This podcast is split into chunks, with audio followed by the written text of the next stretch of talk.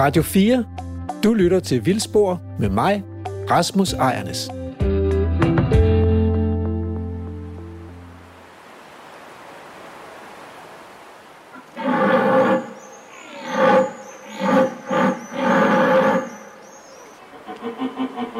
Nogle arter betyder mere i et økosystem end andre. Det er for eksempel klart, at hvis der ingen planter er, så bliver det en meget lille fest, for det er jo planterne, som ved hjælp af deres fotosyntese laver maden til alle dyrene og svampene og bakterierne. Til gengæld er det måske mindre vigtigt, om det lige er den ene eller den anden plante. Eller, det kan vi vende tilbage til. Men det er især blandt dyrene, at man taler om nøglearter. Altså arter, som ikke kan fjernes fra økosystemet, uden at det ligesom vil have dominoeffekter på resten af økosystemet, sådan er at det hele forandres radikalt. Vi mennesker må siges at være en nøgleart i økosystemerne. Uden os vil verden se meget anderledes ud. Og det kan man forvisse sig om ved at besøge for eksempel eksklusionszonen ved Tjernobyl, hvor naturen er rykket ind efter mennesket rykket ud. En af de ting, vi mennesker har gjort, er at fjerne de andre nøglearter. Især de store dyr, og så sætter os selv ind i stedet.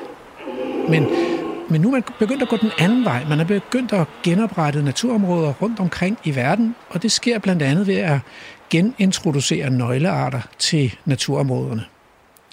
Dagens reportage kommer øh, igen fra Lille Vildmose, hvor Lærke og Emil får Jakob skriver til at vise dem rundt og fortæller om nøglearterne vildsvin, krondyr og bison. Og her i studiet, der ringer jeg til Jens Christian Svending for at høre, hvordan man egentlig definerer en nøgleart, og hvad udfordringerne og potentialerne er ved at genindføre nøglearter. Men først skal vi på tur i Lille Vildmose. Det er mig, der er Emil Skovgaard Brandtoft, og lige nu er du på rapportage med mig og Lærke Sofie Kleop. Velkommen i felten endnu en gang. Vi er øh, faktisk igen i den her uge i Lille Vildmose. Vi er i Tofte Skov, som er den sydligste del af Lille Vildmose, og øh, vi står simpelthen i... Øh, det er jo næsten svært at beskrive øh, med ord.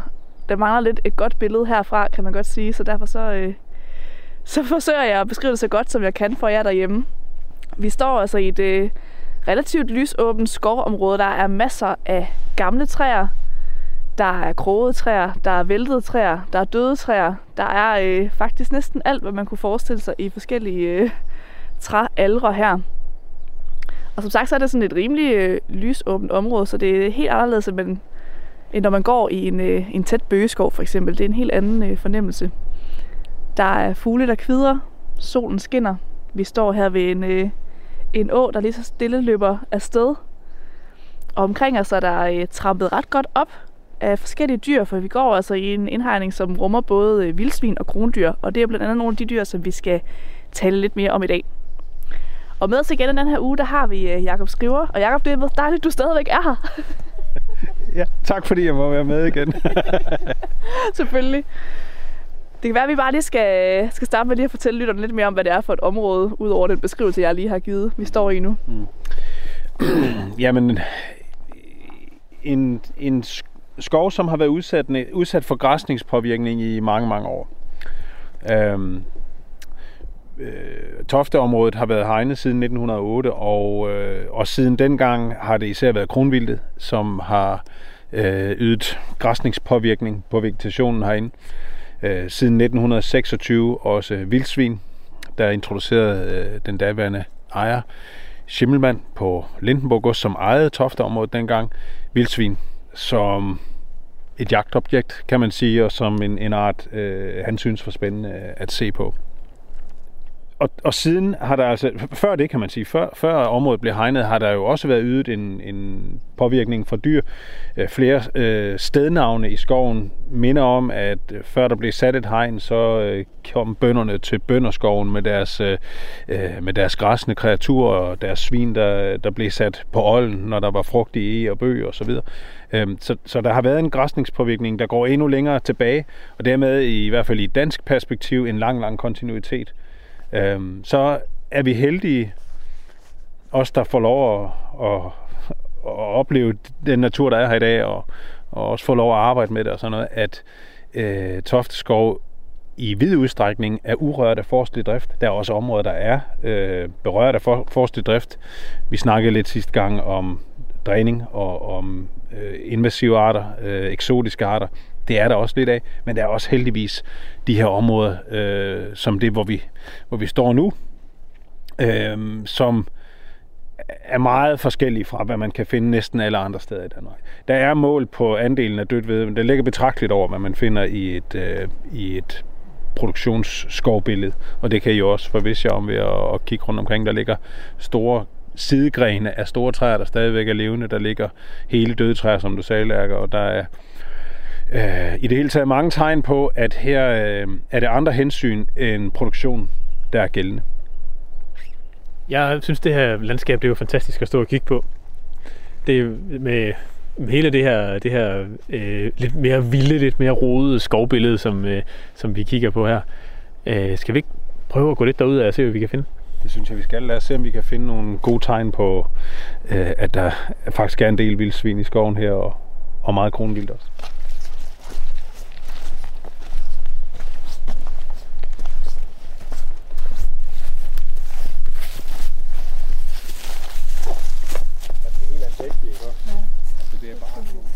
Jeg ved ikke hvorfor, men når jeg ser sådan en gammel dødt træ, så skal jeg altså lige hen og, lige hen og banke på det. Jeg skal lige hen og klappe og lige sige, øh, you did well, indtil du faldt ned, kære gren, og nu er du levested for alle mulige biller og svampe og laver, der vokser på dig og alt muligt. Og jeg er overbevist om, at spætterne de også finder lidt mad herinde en gang imellem. Og den her gren, der er faldet ned, den er jo sådan, så jeg ikke kan nå rundt om den, hvis jeg forsøger. Og det, jeg forsøger faktisk lige nu at nå rundt om den. Det kan jeg ikke. Øhm, så det er altså en halvstor gren, der er faldet ned, og så kan I måske forestille jer, hvor stort selve træet er, som har smidt grenen. Det er, det er lækkert.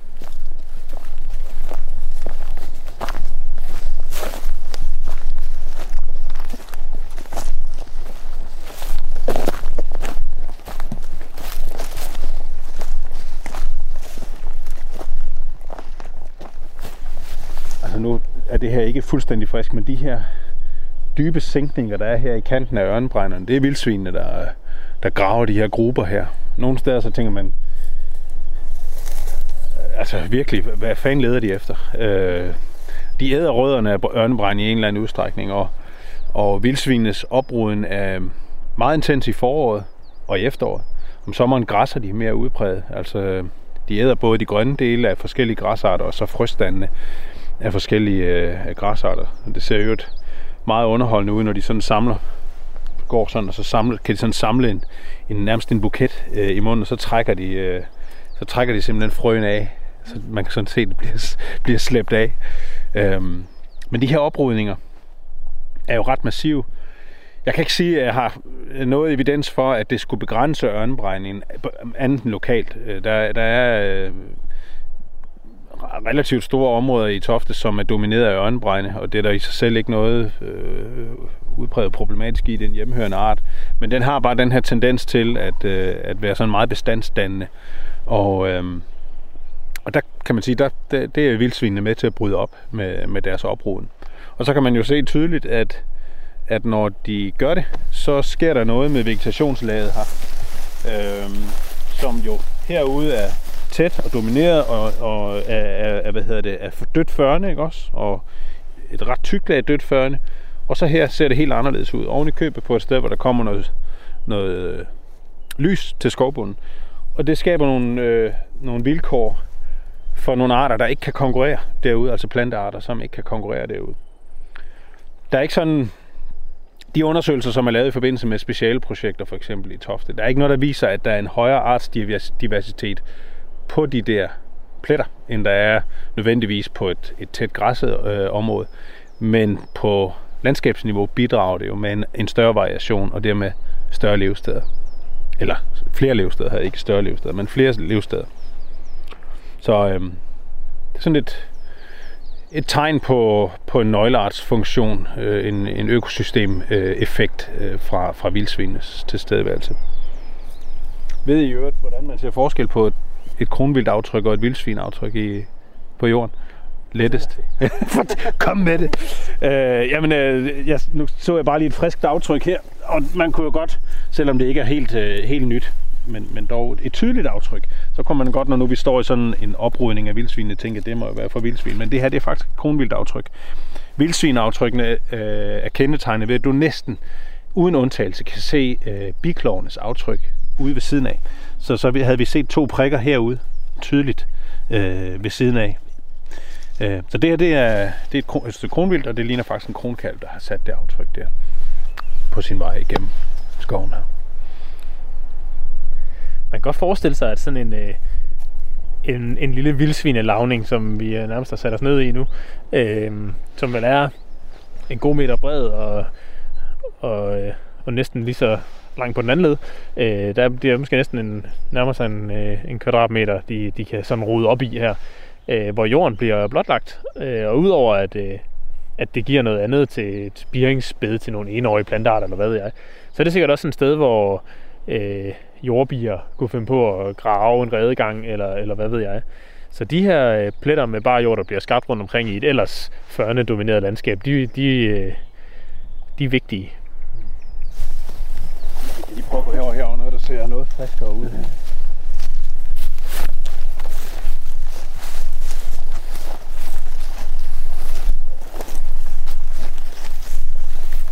Ja.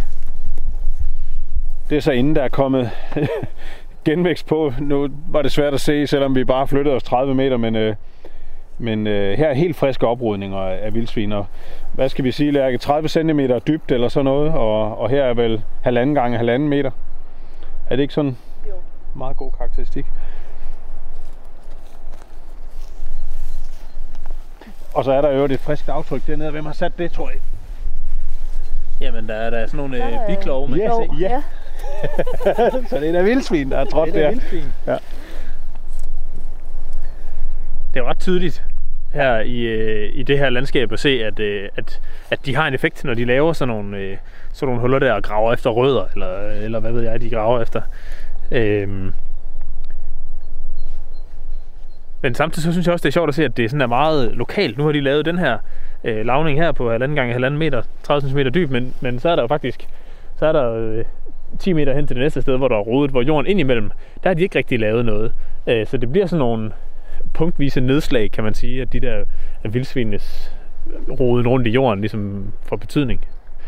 Det er sådan meget mosaikker, kan man sige, på mikrohabitatniveau, eller hvordan man nu vil karakterisere det, men, men meget diverst, ud over en flade, som man kunne forestille sig uden vildsvinene har ville se langt mere homogen ud. Selv, selvom der kommer lys til, til skovbunden, ikke også? Så det er øh, en spændende art. Ja. Kan vi gå lidt videre?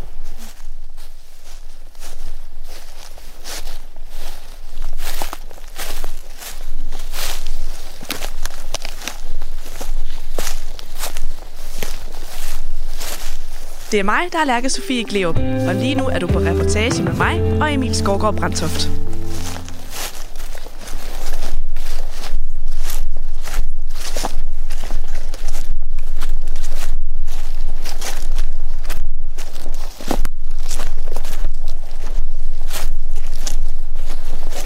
Forskellen er jo tydelig. Øh, nu er der så godt lige i kanten af den her bevoksning, men ellers er det sitkagran. Øh, og der er sort og gold og, og kun én art derinde. Det er sådan en af de bevoksninger, vi ikke er nået til endnu, men, men som øh, står for skud, når, øh, når vi kan komme herover. Det er tørt nok til at, at komme ind her i midten, hvor det er lidt kryptisk og, og bevæge sig ind med store maskiner. Men det er ikke svært at se forskel på, øh, eller gætte på, hvor der må er flest arter, og ja, størst biodiversitet. Ja, i sådan en åben, øh, sådan en åben øh, lysrig, havde han sagt, øh, egeskov, eller hvad det er, vi, øh, vi er gået igennem, øh, sammenlignet med sådan en øh, tæt nåleplantage der. Der er nok ikke nogen tvivl om, at det er ude i det lyse, at der er mest at komme efter. Ja, det er, egeskov er sådan en, øh, så, så trækker vi i virkeligheden lidt øh, niveau ud af det, fordi øh, vel er der e og gamle e og sådan noget, men, men jeg kan også se birk herfra, hvor jeg står. Jeg kan se en ask lige derovre, og så de steder, hvor det bare er lidt vådere. Øh, for eksempel i sådan et, et galleri ned langs med bækken, som jeg ved er lige derovre, men som I ikke rigtig kan se. Der er det røde el, der dominerer. Og det er i virkeligheden øh, det langsigtede perspektiv herinde. Øh, med de store dyr og med den hydrologiske genopretning og fjernelsen af eksoterne, at det bliver jordbund, klima, øh, hydrologi og de store dyr, der definerer, hvad der gror på hver eneste centimeter herinde, kvadratcentimeter herinde. Og det er i hvert fald et vilkår, som er forskelligt fra, fra øh, mange andre steder i landskabet, ikke også?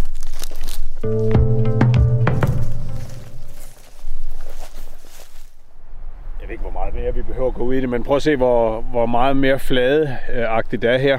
Og her skylder jeg så at sige, at det er en af de gamle øh, markfelter, kan man godt sige, eller græsfelter, øh, som vi har øh, holdt slået.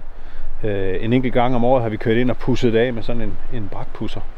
Øh, og motivationen for det har været, at, øh, at holde en del af fladerne med vegetation i, i vækst, fordi det er interessant for hjortevilde og, og for vildsvin. Åbenbart også for vildsvin, kan I se. Fordi det, er jo ret tydeligt, at, at øh, vildsvine, vi kan beskrive, at vi kigger ud på øh, måske en kvart hektar eller et eller andet, som nærmest uden øh, ophold er, er rodet op af, af vildsvinene. Og så kan vi se i kanten af det, øh, ja, der har vi de her øh, samfund, som er domineret af stride græsser. Øh, vi går sådan, også der forsøger vi at bygge mere og mere dynamik ind i det, så vi i gamle dage, der kunne man faktisk søge om landbrugsstøtte på de her felter, selv i skov, og også selvom det var vildt, øh, vildt der græssede dem. Øhm, men der er så nogle krav til vegetationsdækket, øh, hvordan det skal se ud. Så der pussede vi sådan ud til kanterne. Øh, så forsvandt den mulighed, og så forsvandt også ligesom motivationen for at gøre det. Så, så begyndte øh, vi at bugte randen og lade sådan en, en bremme være ved kanterne, for at forøge den rand-effekt, øh, der ligesom var øh, ud imod det omgivende øh, landskab. Og nu bliver vi så endnu mindre, eller endnu mere ekstensiv på det, og, og kører egentlig kun ind. Nu er det her en, øh, den største flade, der er en, af, en af tre store flader, der er i skoven. Men så kører vi ind og slår nogle pletter, som måske er 100 eller 200 meter i, øh, i tværmål, og, og som sådan er møbeformet og sådan noget der. Og, og på et tidspunkt holder vi måske helt op, når vi får en stor regulær græsser ind, som kan hjælpe med at supplere øh, kronvildet og vildsvin i deres øh, påvirkning. Ja, det kan være, at vi lige skal tage fat i den med det samme. Den store græsser, øh, I simpelthen arbejder på at få europæisk bison hertil. Det gør vi. Hvad er motivationen for det? Jamen den er den, som jeg egentlig lige kort berører øh, før, at øh, vi kan se, at store områder øh, af Tofte er domineret af, af stridgræsser. Det er især bjergereven, øh, blåtop, nogle steder lysesiv også og sådan. Øhm, og vi ved bare, at de arter øh, er helt uinteressante for kronvilde. Øh, måske i, en, i et snævert vindue lige omkring øh, hvad skal vi sige, forårs øh, fremspiringen, øh, men ret hurtigt så bliver de, øh, øh, de arter der så tørsterfoldige, at de er ikke interessante for kronvilde at æde. Så vores forhåbning er, at øh, ved at introducere Vicent, og det er faktisk øh, på vej til at blive en realitet. Vi har øh, de juridiske øh, det juridiske benarbejde på plads, så nu har vi tilladelserne til det. Øh, så har vi fået det indlemmet i, øh, som en del af et, et stort live-projekt, Live Open Woods, som arbejder med forskellige måder at lave at arbejde med, med bedre skovdynamik øh, ud fra et biodiversitetsmæssigt øh, perspektiv. Øh, det bliver vi centerne en del af, og det bliver de ved deres introduktion her i, i Tofte. Vores forhåbning er, at, at øh, vi kan skabe en mere øh, naturoptimal øh, sammensætning af store pattedyr herinde. Øh, altså, når der er kronvildt og vildsviner, så er det fordi kronvildte var her, øh, da Schimmelmann i 1908 slog hegnet omkring her, og så, så var han heldig, kan man sige. øh, det var sådan en form for civil øh, ulydighed, fordi kronen havde sådan set øh, deklareret kronvildet krig, ikke også? Men, men øh, der var nogle østjyske, nogle østjyske øh, godsejere, som syntes, at det var ærgerligt, hvis ikke der var kronvildt i landskabet mere. Øh, og så satte han selv vildsvin ind, men, men de to arter er her jo primært på grund af jagtinteresser, kan man godt sige, dengang. Øh, det er ikke sikkert, at det er den naturoptimale sammensætning øh, af, af store planteder. Og øh, vi har fået lavet analyser af Københavns Universitet, som viser den her dominans af stridgræsser øh, på ret store flader i Tofte, som også viser, at visse arter øh, af vedplanter, for eksempel e, øh, dværgbuske som øh, hedelyng og, og andre arter, deres, øh, hvad skal vi sige, deres øh, foryngelse er enormt begrænset af kronvildet. Øh, så måske har vi faktisk en en, en om ikke for, fortsat, så i hvert fald en, en, en, en meget tæt bestand af kronvildt. Øh, og til gengæld så mangler vi, savner vi påvirkningen af de der andre vegetationssamfund. Så det håber vi på, at vi centerne kan. Øh, vi kunne også have valgt øh, øh, forvildet tamkvæg eller et eller andet, men, men nu har vi valgt at arbejde med vilde arter, og, øh, og kan jo så samtidig give en håndtrækning til en globalt troet art øh, i, og en vildt spændende art, altså, som, som bare kan nogle andre ting. Vi sender, man skal ikke tro, at det er sådan er rene græsser. Vi, vi har faktisk en lille fortrop gående i et karantænehegn, og jeg kan sige, at de afbakker, skralder rigtig meget, de browser rigtig meget, men de græsser også, og de øh, er tunge, store dyr, som yder en påvirkning på vegetationen, ikke kun ved deres spid, men også den måde, som de tramper på og støvbader på og ruller på. Så laver de nogle kæmpe store lort. Altså, nogle helt vildt store lort, som, øh, som jo også er interessante øh, for forskellige insektarter, især det med øh, fuglearter, som er afhængige af, af store insekter og sådan. Så, så vi tror på, at vi kan bygge en, en vigtig brik ind i, i systemet, har vi introduceret det. Du sagde, at, øh, at, I, at I arbejder med vilde arter, og derfor har I valgt øh, de genforvildede kvæg fra. Øh, og, og også heste, så tænker jeg, falder, øh, falder for den. Øh, men i virkeligheden i sådan et naturligt nordeuropæisk økosystem, så, så hører uroksen og vildhesten øh, jo sådan set hjemme. Øh, er det noget, man kan forestille sig, der kommer ind i Tofte på sigt? Ja, det er fuldstændig øh, rigtigt, og, og øh, jeg må også sige, sådan set fra mit perspektiv, så jeg har jeg, jeg har man udvikler sig også ved at arbejde med sådan noget som det her, og nu er det ikke mig, der alene tager beslutningerne her, skal jeg skynde mig at sige, men, men havde du spurgt mig for fem år siden, når nogen der har sagt hest øh, herinde, så er jeg... Øh, nu er jeg ikke religiøs, så jeg har ikke slået korsets tegn, men jeg havde bare slået en, en høj øh, og hundende latter op, for der skal der ikke heste øh, ind i sådan et naturområde som det her. Og der har jeg bare flyttet mig enormt meget, og, og, og, og, og al den viden, der samles op nu om hestes gunstige effekter, og, og du, har jo, du har jo ret, altså den, det har jo også, de artsgrupper har jo været helt centrale for, øh, for landskabet i Nordeuropa også. Så øh, jeg kunne da godt se for mig, at, at vi inden for en eller anden årrække også har, har grupper af heste i, i Toft. Om det kommer til kreaturer, øh, det ved jeg ikke. Øh, der er nogle udfordringer med mærkningskrav og sådan nogle ting der, som vi, og dem er, dem er vi centerne sådan set også underlagt, men dem er vi, heldigvis har vi øh, opnået dispensation for. Og der er faktisk øh, øh, se ud til at være ændringer på vej i EU-dyresundhedslovgivning, øh, som gør, at man kan opnå permanent dispensation for øremærkning ved Vicent. Øh, så, så det håber vi kommer øh, som en afløser for den konkrete dispensation, vi, vi har øh, lige nu øh, på projektet her. Øh, om det kan komme med, med forvildet øh, kvæg også, det, det ved jeg ikke. Men, øh, men jeg tror, det næste, øh, jeg sådan ser muligheden for, det er heste. Og heste vil jo være helt vildt interessante i forhold til samfundet af stridige græsser, fordi de er enmavede, og de øh, kan bare køre store mængder øh, biomasse igennem øh, og kompensere for kvalitet og næringsindhold om vinteren på den måde, altså ved at køre masse igennem. Det kan drøgtykkerne ikke helt på samme måde. Så ja, måske.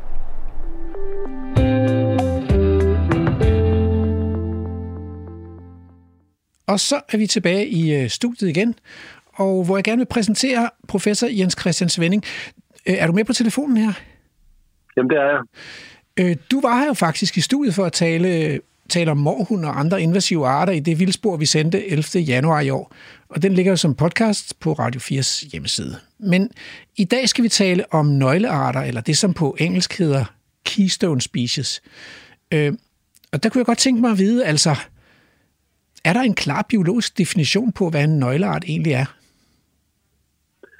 Jamen, der er vel en relativt klar definition, men, men hvor praktisk den er, det kan man diskutere. Altså, begrebet blev oprindeligt øh, introduceret af en amerikansk øh, øh biolog, der hedder Bob Payne. Og, og definitionen, den, den gik på, at en nøgleart, det er en art, der har en uproportionelt stor effekt på sit miljø i forhold til sin hyppighed. Mm. Øhm, og han formulerede det meget i relation til, til det, man kalder top-down-effekter i fødekæderne, det vil sige effekter fra de arter, der er øver, i den øvre del af, af fødekæderne, så rovdyr for eksempel nedad i, på plantederne og så videre, nedad på planterne. Ja. Så, så øhm, men kunne, kunne nøglearter også godt være noget andet end, end sådan nogle rovdyr? Jamen, det kan det sagtens, og, og man kan sige sådan lige, altså for det første, så kan, det, så kan man sige, at der har været meget diskussion om, sådan fra biologifaglig side, hvor, hvor nyttigt begrebet er, fordi at, at hvad betyder det der med uforholdsvis? Øh, og, og, og hvad, hvad er det med, er det virkelig bedst at sætte det i forhold til abundansen og så videre? Så der er en masse spørgsmålstegn ved det, men, der, men øh, og, det, og, og noget af det, som der selvfølgelig også er oplagt, det er, at arter kan, kan jo godt være super vigtige på andre måder end, end det, end, end, end, end lige, på, lige præcis i, på den måde i forhold, sat i forhold til deres abundansarter, kan for eksempel være super vigtige, fordi de er virkelig almindelige. Ja, ja nu Men tænker har jeg, meget stor biomasse. nu tænker jeg for eksempel på en, et bøgetræ i en bøgeskov. Den er jo enormt almindelig, men, og, men hele økosystemet vil være noget helt andet, hvis, hvis der voksede, hvad ved jeg, birketræ eller asketræ eller, eller noget andet end bøgetræer. Jamen lige præcis, derfor så er, der også, øh, så er der også andre folk, der har fundet på, der har fundet på, på, på, på, på, på begreber, eller i hvert fald et begreb, der, kunne, der kan fange den slags arter. Der taler man om uh, fundamentarter, foundation species, Ah, elegant. øh, som ja, lige præcis, som netop er blevet formuleret i forhold til, til bestemte arter af træer, for eksempel, som, som en, en case på det, Mm. øh, hvor man ikke går ind og siger, at, hvor man ikke går ind og siger, at det skal være ligesom en over overeffekt i forhold til hyppighed, men de kan godt have effekten via at være meget hyppige.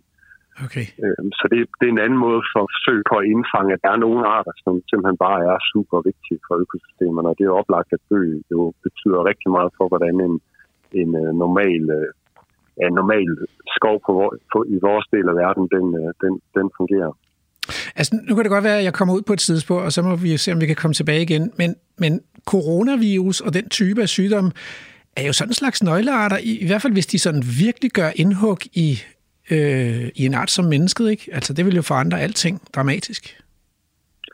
Jamen, det, altså, man kan diskutere, om de lever op til definitionen, fordi at der er jo rigtig mange af de der de, af, af de enkelte virus øh, individer, hvis vi skal tillade os at kalde dem individer. Ja. Så jeg ved ikke, om det er en, over, en overeffekt på den måde, men selvfølgelig, og især fordi man har faktisk været inde og sige, der ligger en højt profileret artikel, der så siger, at mennesket, det er ikke bare en nøgleart, det er en, en hypernøgleart.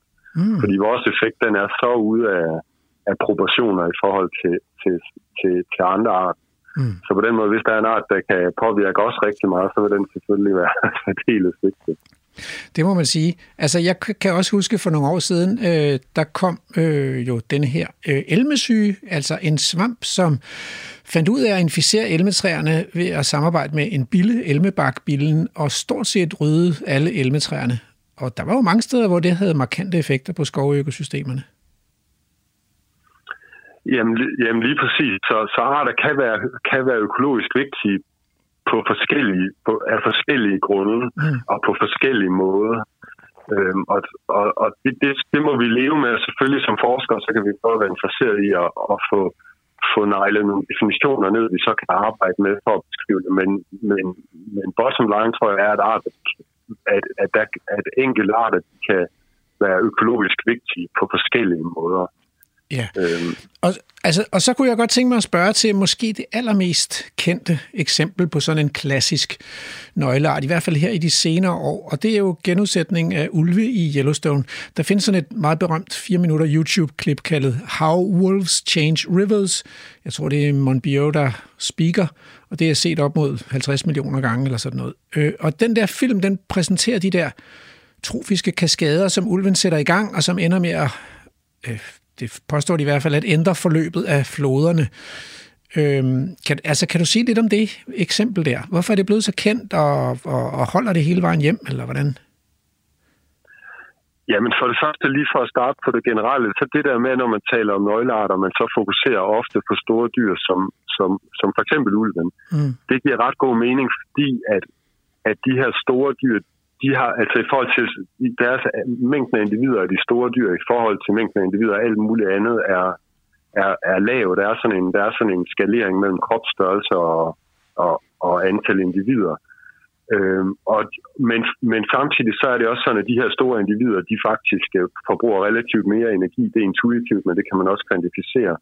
De, har, de er selvfølgelig stærkere, som også betyder noget for det effektive systemerne, fysisk stærkere, og de har stærkere spredningsevner osv. Så, så, Så hvis man tager de ting til sammen, så lever store dyr ofte meget fint op til, til den her grundlæggende definition på at være nøgleart. Og der er ulven en udmærket case på det.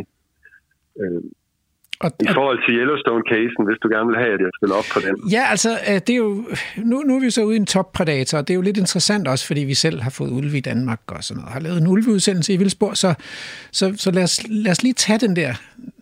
Hvad, er- hvad, er, hvad er fakta og hvad er fantasi i den der Yellowstone-situation? Jamen, jeg tror, at det, det, det er et sted midt i, som er, er, er det rigtige. Jeg, jeg, har, jeg tror, jeg har læst cirka alle de artikler, der er kommet ud omkring, stud, omkring øh, effekten af at genudsætte ulven derovre, som man jo gjorde i midt-90'erne. Og når jeg læser dem til sammen, så, så synes jeg, at det er tydeligt, at der, at der er effekter, så som den her meget berømte frygteffekt, at ulvene de skræmmer hjortene væk nogle steder fra, og det så kan påvirke regenerationen af, af nogle af, af træerne, for eksempel aspetræerne, som, som hjortene ellers godt kan lide at spise af. Okay, Øh, så, steder. Den, den, den type effekter kan man godt se i økosystemet derovre. ja, ja.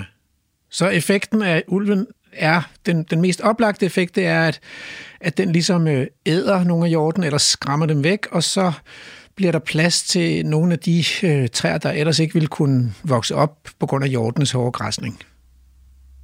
Det er korrekt.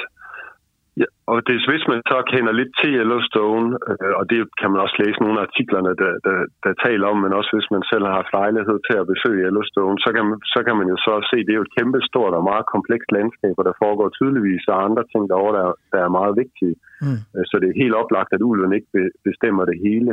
Mm. En af de ting, som, jeg, så, som er tydeligt, der betyder noget for, for, for landskabet derovre, også for det, dets, øh, hvad skal man sige, evne til at opretholde biodiversitet, det er jo planteøderne, Mm. som man jo havde vurderet, at der var kommet for mange af, og- de havde givet for ensartet græsningstryk, på grund af, at man havde fjernet ulven. Øh, Men når det er sagt, så, så, er, det, så, så er det tydeligt, at planteæderne især i, i, i hvert fald i forbindelse med ådalene over i Yellowstone har en kæmpe stor effekt på, på vegetationsstrukturen og dermed på hele økosystemet. Og Der er, der er selv der, hvor der er masser af ulve, masser af grislier, der er der benhård øh, græsning på, og inklusive masser masser af træer, der bliver dræbt af, af, af- af, af og bisonerne, og på den måde øh, så, så bliver systemet holdt øh, ganske åbent mange steder, takket være de store planteæder, selv med rovdyrene i spil. Så hvis man fjernede alle planteæderne, så ville det måske have mere dramatiske effekter, end hvis man fjernede ulvene. Jamen helt sikkert, det er der ikke nogen tvivl om. Nej. At de store planteæder er mere vigtige i det system end rovdyrene, men rovdyrene de virker ved at modulere planteædernes effekt et eller andet sted. Men sig mig gang, vi har også haft et ulveprogram i Danmark, og der sagde eksperterne, at vi skulle nok ikke forvente at se helt vildt store økologiske effekter af ulve i Danmark. Hvordan kan det så hænge sammen, at man ser det i Yellowstone, men måske ikke kommer til at se det i det danske kulturlandskab?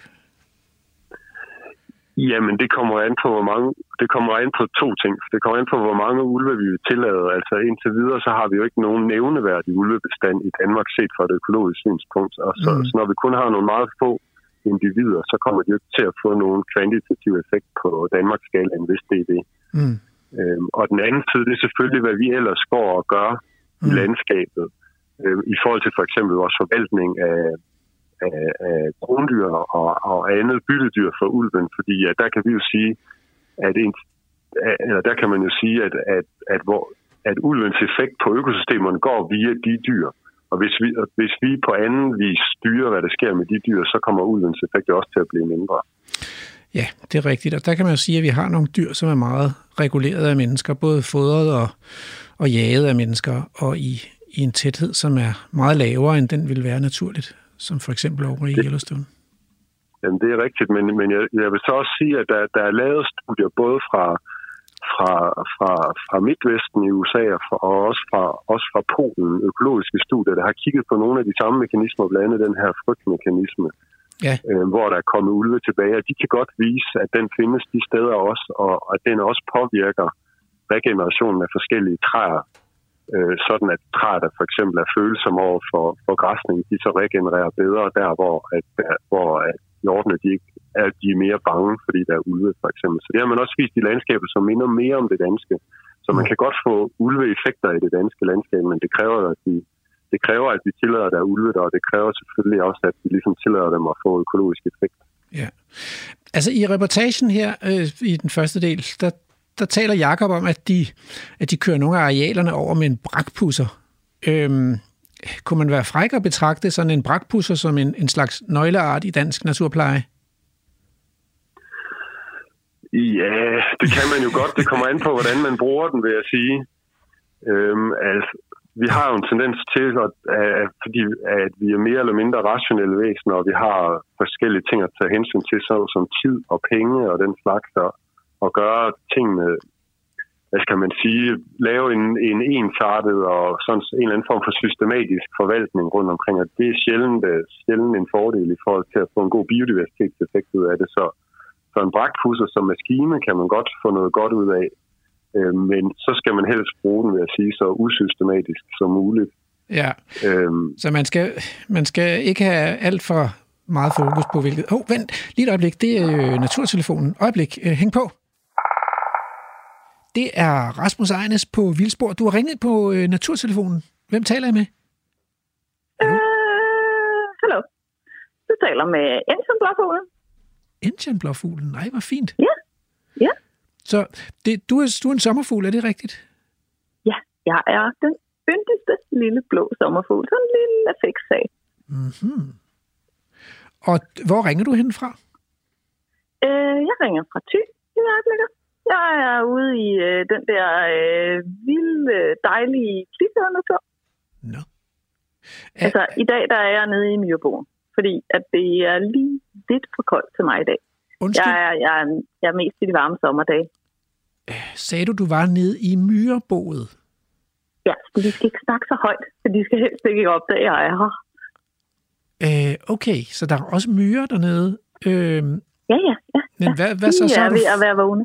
Så har du foldet vingerne sammen, eller hvordan kan en sommerfugl være nede i et myrebo? Øh, det er fordi, at jeg er bare sådan en larve nu her om vinteren. Ah. Så, øh, så jeg er en larve nede i myreboet. Det er fordi, at øh, mine forældre, de, øh, de lægger deres æg på klokkensien, som er sådan en super flot blå blok. Ja, den har og så starter jeg med at, øh, at æde det der øh, frugtkød og sådan noget, som er inde i blomsten. Mm-hmm. Og så når jeg, og det bruger jeg en 14 dages tid på, og så når jeg har spist det, så dumper jeg mig ned på jorden. Der er heldigvis ikke så langt, så jeg slår mig ikke. Altså, i forhold til mig er der jo langt, men altså, der, der er ikke så langt. Mm-hmm. Og så, så ligger jeg der, og så er jeg, fordi jeg sådan er rimelig lækker, så så ligger jeg og siger sådan nogle lyde sådan, og, og, og laver sådan lidt dufte og sådan noget. Og så, øh, så tror myrerne, at øh, jeg er en myrelav. Selvom jeg er meget større, så det er lidt fjollet. Men så tror de, at jeg en myrelav, og så tror de den med, mig med hjem i boet. Og så, øh, så kan, jeg, kan jeg også sige sådan ligesom en myrelav, når jeg er nede i boet. Du kan sige ligesom de, en myrelav? Øh, ja. Okay, vildt nok. Øhm... Sådan nogle, sådan nogle tikkelyde, sådan, og så, så er det mig, de fodrer i stedet for deres egen laver. Det er meget smart. Du får, du får myrerne naret til at slæbe dig med ned i boet, og, og så laver du... Hvordan lyder de der tikkelyde? Øh, jamen, altså det er sådan nogle kliklyde og så, så dufter jeg dejligt og sådan noget. Og så, øh, så tror de, at øh, og det er også sådan, så kan jeg gøre sådan noget med hovedet og sådan noget. Så, så tror de, at, øh, at jeg er en myrelav. Det er meget smart, ikke? Okay. Øhm, kan du prøve at sige som, som sådan en myre, sådan en lille lav der? Altså sådan, ah, det lyder lidt, også lidt som kysselyde, altså. Så, ja, men meget, meget fint, ja. Ja, ja, hvis jeg var en myre, men, men hvad hedder det? Øh, så kommer du ned i myreboet, og så narer du dem til at, at fodre dig. Så du er sådan ja. lidt dovent anlagt, faktisk. Øh, ja, kan man godt sige det, det er fordi, at når man er så smuk som mig, så, så hvis det ikke rigtig går, så kan man da blive fotomodel, ikke? Alright. Ja. Altså, jeg forestiller mig sådan en lille... Når jeg er sommerfugl, så er folk helt pjattet med jo, jo, jo, det forstår jeg godt.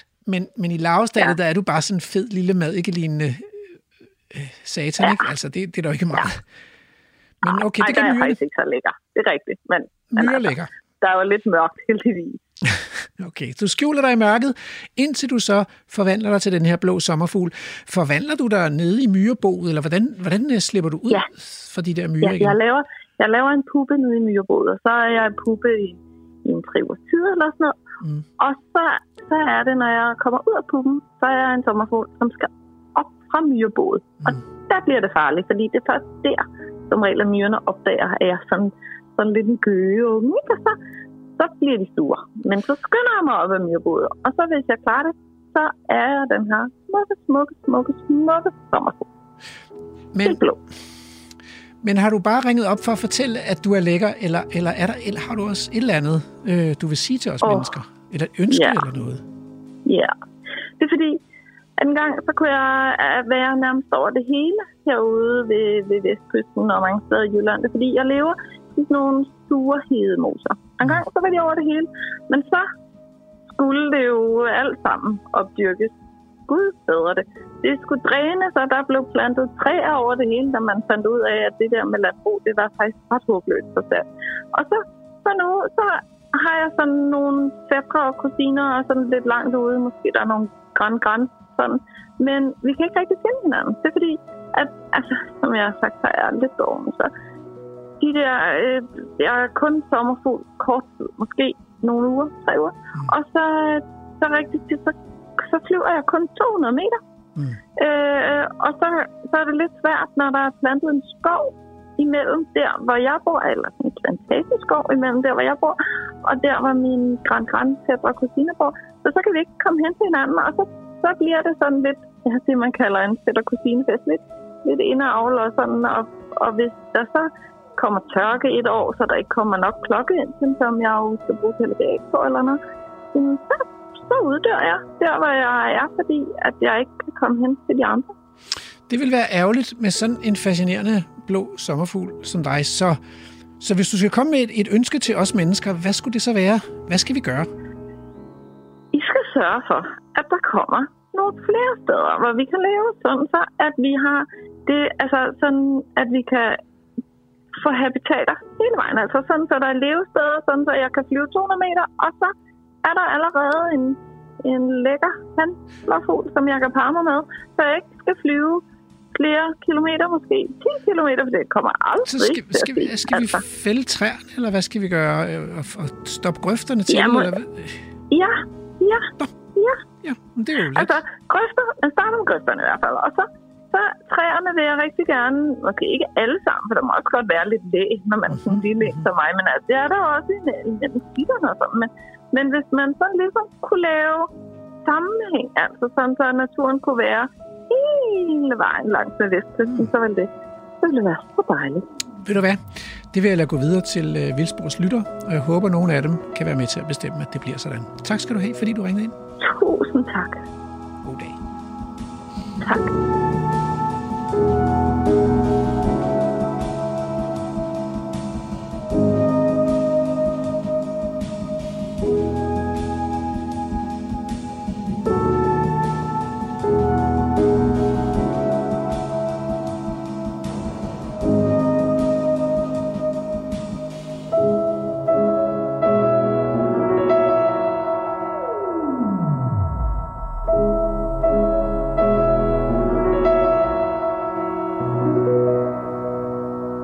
Ja, undskyld. Øh, det, det, det er sådan en tilbagevendende ting, øh, at øh, arter kan ringe ind på, til Vildsborg her. Øhm, og det var så Ancient Blåfugl øh, op for ty. Ikke dårligt, vil jeg sige. Men vi, vi havde lige noget at vende den her brakpusser, og det som, jo, det, som jeg jo godt kan tænke lidt, det er, at, øh, at øh, vores dages børn, de vokser op øh, med sådan en bog om, øh, om livet ude på bondegården, hvor, hvor alle de der øh, festlige dyr med hver deres lyd, de er erstattet af brakpusser, strile, frontlæsser, rendegraver, fingerklipper, skovlægger og fællebunkelægger. Og hvad de nu ellers hedder, hedder alle de der fantastiske dyr, som, øh, som bor på maskinstationen. Øh, og, og, og når vi taler nøglearter, så er det jo så er det vel ud fra en forudsætning om, at vi kunne, vi kunne få nogle selvforvaltende økosystemer, hvor man ikke behøver alle de her maskinstationsmaskiner øh, maskiner ude i naturen længere. Jamen lige præcis, altså. Så det, det, det, det, det, er jo, det er jo ideen i at, at være interesseret i at, at, at få genetableret de her nøglearter ude i vores natur. Det er at få, få selvforvaltende naturområder, der, kan, og der, der selv kan opretholde en høj biodiversitet. Det er jo den vigtigste grund. Og så kan man selvfølgelig sige, at så, at så nogle systemer hvad alt andet lige også øh, være mere interessante for mange mennesker at se på end en, en, en, en, en, en hvad skal man sige, noget, der, der bliver forvaltet af en maskinpark, eller i hvert fald hvis man er interesseret i den levende natur. Mm. Øh, Men det er det første, der er det vigtige. Mm. Øhm, og der kan man jo også sige, at vi, selvfølgelig vi mennesker kan jo simulere alting. Vi kan jo sende, vi kan jo sende øh, udstyr til Mars for eksempel, og, og vi, kan også godt for, vi kan også godt designe maskiner, så de, og bruge dem, så de langt hen ad vejen øh, gør gode ting ude i naturen. Men, men naturen kan jo selv, og det er måske mere interessant at arbejde med, synes jeg bare. Og man kan sige, vi har, og maskinerne har jo også nogle store, har også nogle udfordringer, ikke? fordi at, at de store dyr, de jo de leverer jo også, de bidrager også til at, at fremme økosystemernes evne til at have biodiversitet via selv at være habitat, via deres kroppe er habitat for andre dyr, mm. som kan leve på dem, når de er levende, som kan leve af dem, når de er døde, så ligger som kadaver og den slags, som de vil gøre i ægte natur, mm. som kan leve af deres efterladenskaber øh, i form af, af kokasser og hvad det nu ellers er, som er, er vigtige habitater for andre ting. Og den slags mm. øh, kommer der jo ikke umiddelbart ud af en maskine, for eksempel. Det er fuldstændig øhm, korrekt. Ja, man kan få halmballer ud af den, men man kan ikke få kokasser og hestepærer, i hvert fald ikke endnu. Øh. Men i, i Tofteskov og Moses, der har de jo både krondyr og vildsvin. Jeg tænkte på, om vi lige kunne vende de der vildsvin. Fordi hvad er vildsvin egentlig for en nøgleart? Jamen, vildsvin er super interessant, fordi de gør nogle ting, som, øh, som andre dyr i vores del af verden ikke gør. Det er jo, det er jo, det er jo det er jo primært fordi, at de roder i jorden. Det er sådan set deres vigtigste øh, specialitet. Øhm, og på den måde så laver de en masse øh, sådan mindre skala forstyrrelser, og de roder selvfølgelig i jorden for, for at lede efter mad, kan man sige, for at lede efter ting, der kan spise, og derved så påvirker de også, øh, også, også, hvad skal man sige, de økologiske dynamikker, der foregår, foregår ude i skovene. Øh, så, så for, forholdsvis ved en forstyrrelseseffekt, men, jamen, jeg kom, men også på andre måder. Jeg, jeg, jeg, jeg, jeg kom til at tænke på for eksempel ramsløg, som jo kan være en meget dominerende plante for, her i skovbunden rundt omkring i Danmark, som er, er et løg, som vi vil sige. Mm. Øhm, og den har det med, at når den først har indfundet sig i et skovområde, at blive meget dominerende over tid, og folk kan være bekymrede over den effekt, fordi den presser anemonerne ud og andre ting og sager. Ikke? Mm. Øh, men jeg gætter på, at øh, hvis man har vildsvin i sådan et system, så er det slet ikke noget problem, fordi at de, vil, de vil sikkert øh, meget fokuseret gå efter at spise øh, de der de der løg for eksempel. Fordi mm. det, er jo, det er jo, hvad skal man sige, et, øh, øh, det er jo der, hvor planten gemmer sine ressourcer nede i jorden. Det er de der løg, så det er sådan nogle gode madpakker at gå og finde for, for et vildsvin. Så jeg tænker, at noget, det kunne være et eksempel på, hvor man, hvor man får en ubalance i systemet, fordi man mangler, man mangler, man mangler, kan man sige, den organisme, som naturligt ville holde sådan noget som ramsløg lidt i skak. Og vi skal lige have det helt på plads. Altså både krondyr og vildsvin er øh, hjemmehørende arter i den danske natur, ikke? Jo, det er det da, 100 procent. Og, øh, og så, ja. så har jeg jo kigget i rødlisten. Der er jo lige kommet en ny rødliste her i 2019, og jeg har endda været med til at, at lave den. Og øh, der står vildsvin opført som kritisk truet i Danmark. Øh, og alligevel, så vil vi ikke have dem. Altså, der er faktisk en standordre på at skyde dem, hvis man ser dem. Altså, det er ret vildt, synes vi her på Vildspor. Hvad tænker du om det? Jamen, det synes jeg da også. Altså, det, det, er, det er jo en, en hjemmehørende art, og endda en vigtig, økologisk vigtig art. Og det virker selvfølgelig... Altså, det, det, det betyder jo, at vi, at vi at, altså, grunden til, at den er kritisk troet i Danmark, det er jo, fordi vi ikke vil have den, ellers vil, den jo, ellers vil der være masser af dem, og de ja. kan sagtens leve i vores landskab. Ja.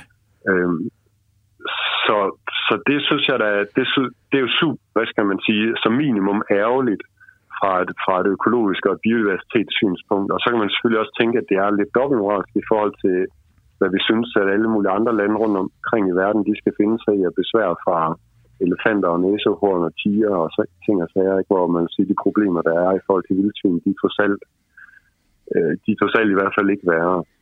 Ja, der er jo stort set vildsvin på resten af kontinentet, så det er sådan lidt kon- konkurrenceforvridende. Vi synes, at, øh, at tyskerne og, og polakkerne og sådan noget, de, de, de skal lave halvandbrug, hvor de skal leve med vildsvin, men vi vil ikke have dem. Jeg synes egentlig også, man kan sige, at jeg forstår godt, øh, jeg forstår godt hvad kan man sige, den samfundsmæssige øh, bekymring, der kan være i forhold til, at hvis at markedet for, for dansk grisekød, det kollapser. Man kan sige en masse ting omkring det, men jeg, men hvis vi, men jeg kan godt forstå, jeg kan godt forstå den økonomiske bekymring, hvis mm. vi bare fokuserer på det som et erhverv, der tjener, der har en, en, en betydelig indtjening. Øh, men jeg synes sådan set, at den strategi, man har valgt, den er super, den er, den er super risikabel, fordi som vi jo netop kan se i de her coronatider, det er svært at holde styr på, på, på, på virus, mm. og afrikansk svinepest spreder sig jo rundt omkring i Europa, og man kan prøve at begrænse det. Sådan noget. Men jeg tænker, overordnet set, så er det jo et spørgsmål om tid, før at vi får dem. Mm. At vi får det ind, ind til Danmark. Og så ved jeg, så vil, så vil folk, der synes, at vildsvinene ikke må være i Danmark, de vil så sige, at så er det stadigvæk godt, at vi ikke har en vildsvinebestand her, fordi så kan vi ikke få sygdommen permanent mm. i, i Danmark. Men jeg synes alligevel, at det er super, super problematisk og, og, og i forhold til sådan rent, hvad skal man sige, økonomisk perspektiv at satse på, på på det der, fordi før eller siden, så får vi cases, og så kollapser markedet, hvis det er så følsomt, som man siger. Mm. Øhm, så der vil jeg sige, at det vil være mere sikkert at satse på en omstilling. Stille og roligt begynde at sige til dem, vi arbejder med, at det her, det kommer vi ikke til at kunne love fremover, men vi leverer selvfølgelig stadigvæk øh, varer af, af god kvalitet og så videre, hvis det er det, vi vil fortsætte med. Men, så jeg synes, det er en meget risky strategi, man egentlig satser på her. Men hvis man vender det om og ser det fra naturens perspektiv, så kan man også sige, at det bliver jo en kedelig natur, hvis vi kun vil have den natur, som, som er bekvem, eller som ikke er besværlig. Eller, altså, det bliver svært at få en vild natur så, fordi der er jo problemer det er jo ikke kun vildsvin, der giver problemer, vel? Øh, der er også problemer med, med, med flåter ude i skovene, når der er store pattedyr, flåterne kan leve sammen med, og det er også, der er også problemer med revens bændelorm, ikke? og der er problemer med, at store gamle træer, de, der knækker grene af dem, øh, hvis de bliver til veterantræer, eller de risikerer at vælte i stormvejr og sådan noget. Så, så naturen er jo ikke, man kan jo ikke ligesom gøre den risikofri, altså så bliver det i hvert fald til en græsplæne. Jamen lige præcis, og, og man kan sige, at hvis man ser det større perspektiv, ikke, så er vi jo på vej mod øh, i sandsynligvis 11 milliarder mennesker. Hvis der skal være plads til vild natur i verden, så bliver vi jo nødt til at arbejde med tolerance i forhold til naturens besværligheder, fordi der er masser af, af arter og effekter af økosystemerne, som, som kan være besværlige, samtidig med, at de også kan være fantastiske på samme tid. Det kommer an på øjnene, der ser. Mm. Øhm, og hvis det skal være plads til en rig og vild biodiversitet på vores planet, så er vi nødt til at arbejde med den tolerance. Det er der ikke nogen vej udenom. Jeg har hørt, at der er små lommer af vildsvin rundt omkring i, i Jylland. Øh, hvis det er rigtigt, hvordan tror du så, det egentlig kommer til at gå med vildsvin i Danmark i de kommende årtier? Vil det lykkes at holde Danmark vildsvinefrit, eller, eller er der sådan en uh, undergrundsbevægelse der, der pludselig ruller hen over landet? Jamen, jeg tror, jeg tror, at det kommer ind. Jeg, jeg, jeg kan ikke forestille mig, at vi bliver ved med at opretholde den politik. Den er, den er, den er grundlæggende set, at den fordobbelt moralsk og, og for håbløs også, vil jeg sige. Mm. Og, og samtidig så økologisk, så, så, så, så, er det, så er det så meget for ærgerligt for den danske natur, at vi ikke kan, at vi ikke kan have vildsvin. Så, så jeg tror, at i, at i løbet af, af et år ti eller få årtier, så, så, vil, så vil tiden være løbet fra den politik. Mm. Det er mit gæt. Okay, lad os lade vildsvinen ligge for en stund. Øhm, Jakob han taler jo også om deres krondyr, og en af de ting, der jeg bemærkede i reportagen, det er, at han fortæller, at de har en meget tæt bestand af kronvildt. Men hvordan kan han egentlig vide, om bestanden er tæt eller mindre tæt, hvis de både regulerer dyrene, altså har jagt på dyrene, og fodrer dyrene? Ja, det er et rigtig godt spørgsmål. Men, øh, men øh, det, og det kommer an på, hvad man mener med tæt i forhold til hvad jo. Mm. I, I forhold til, hvad der, hvad der er naturligt, hvis, hvis det er det, man skulle tage udgangspunkt i. Og der, og der, der og med naturligt, så, så, så mener jeg, hvad, hvad der ville være et typisk niveau, hvis der ikke var mennesker, der havde grebet ind og stadigvæk greb ind. Mm. Øh, og som på den måde afspejler, hvad der har været typisk på de lange tidsskaler, hvor vores biodiversitet er opstået sandsynligvis mm.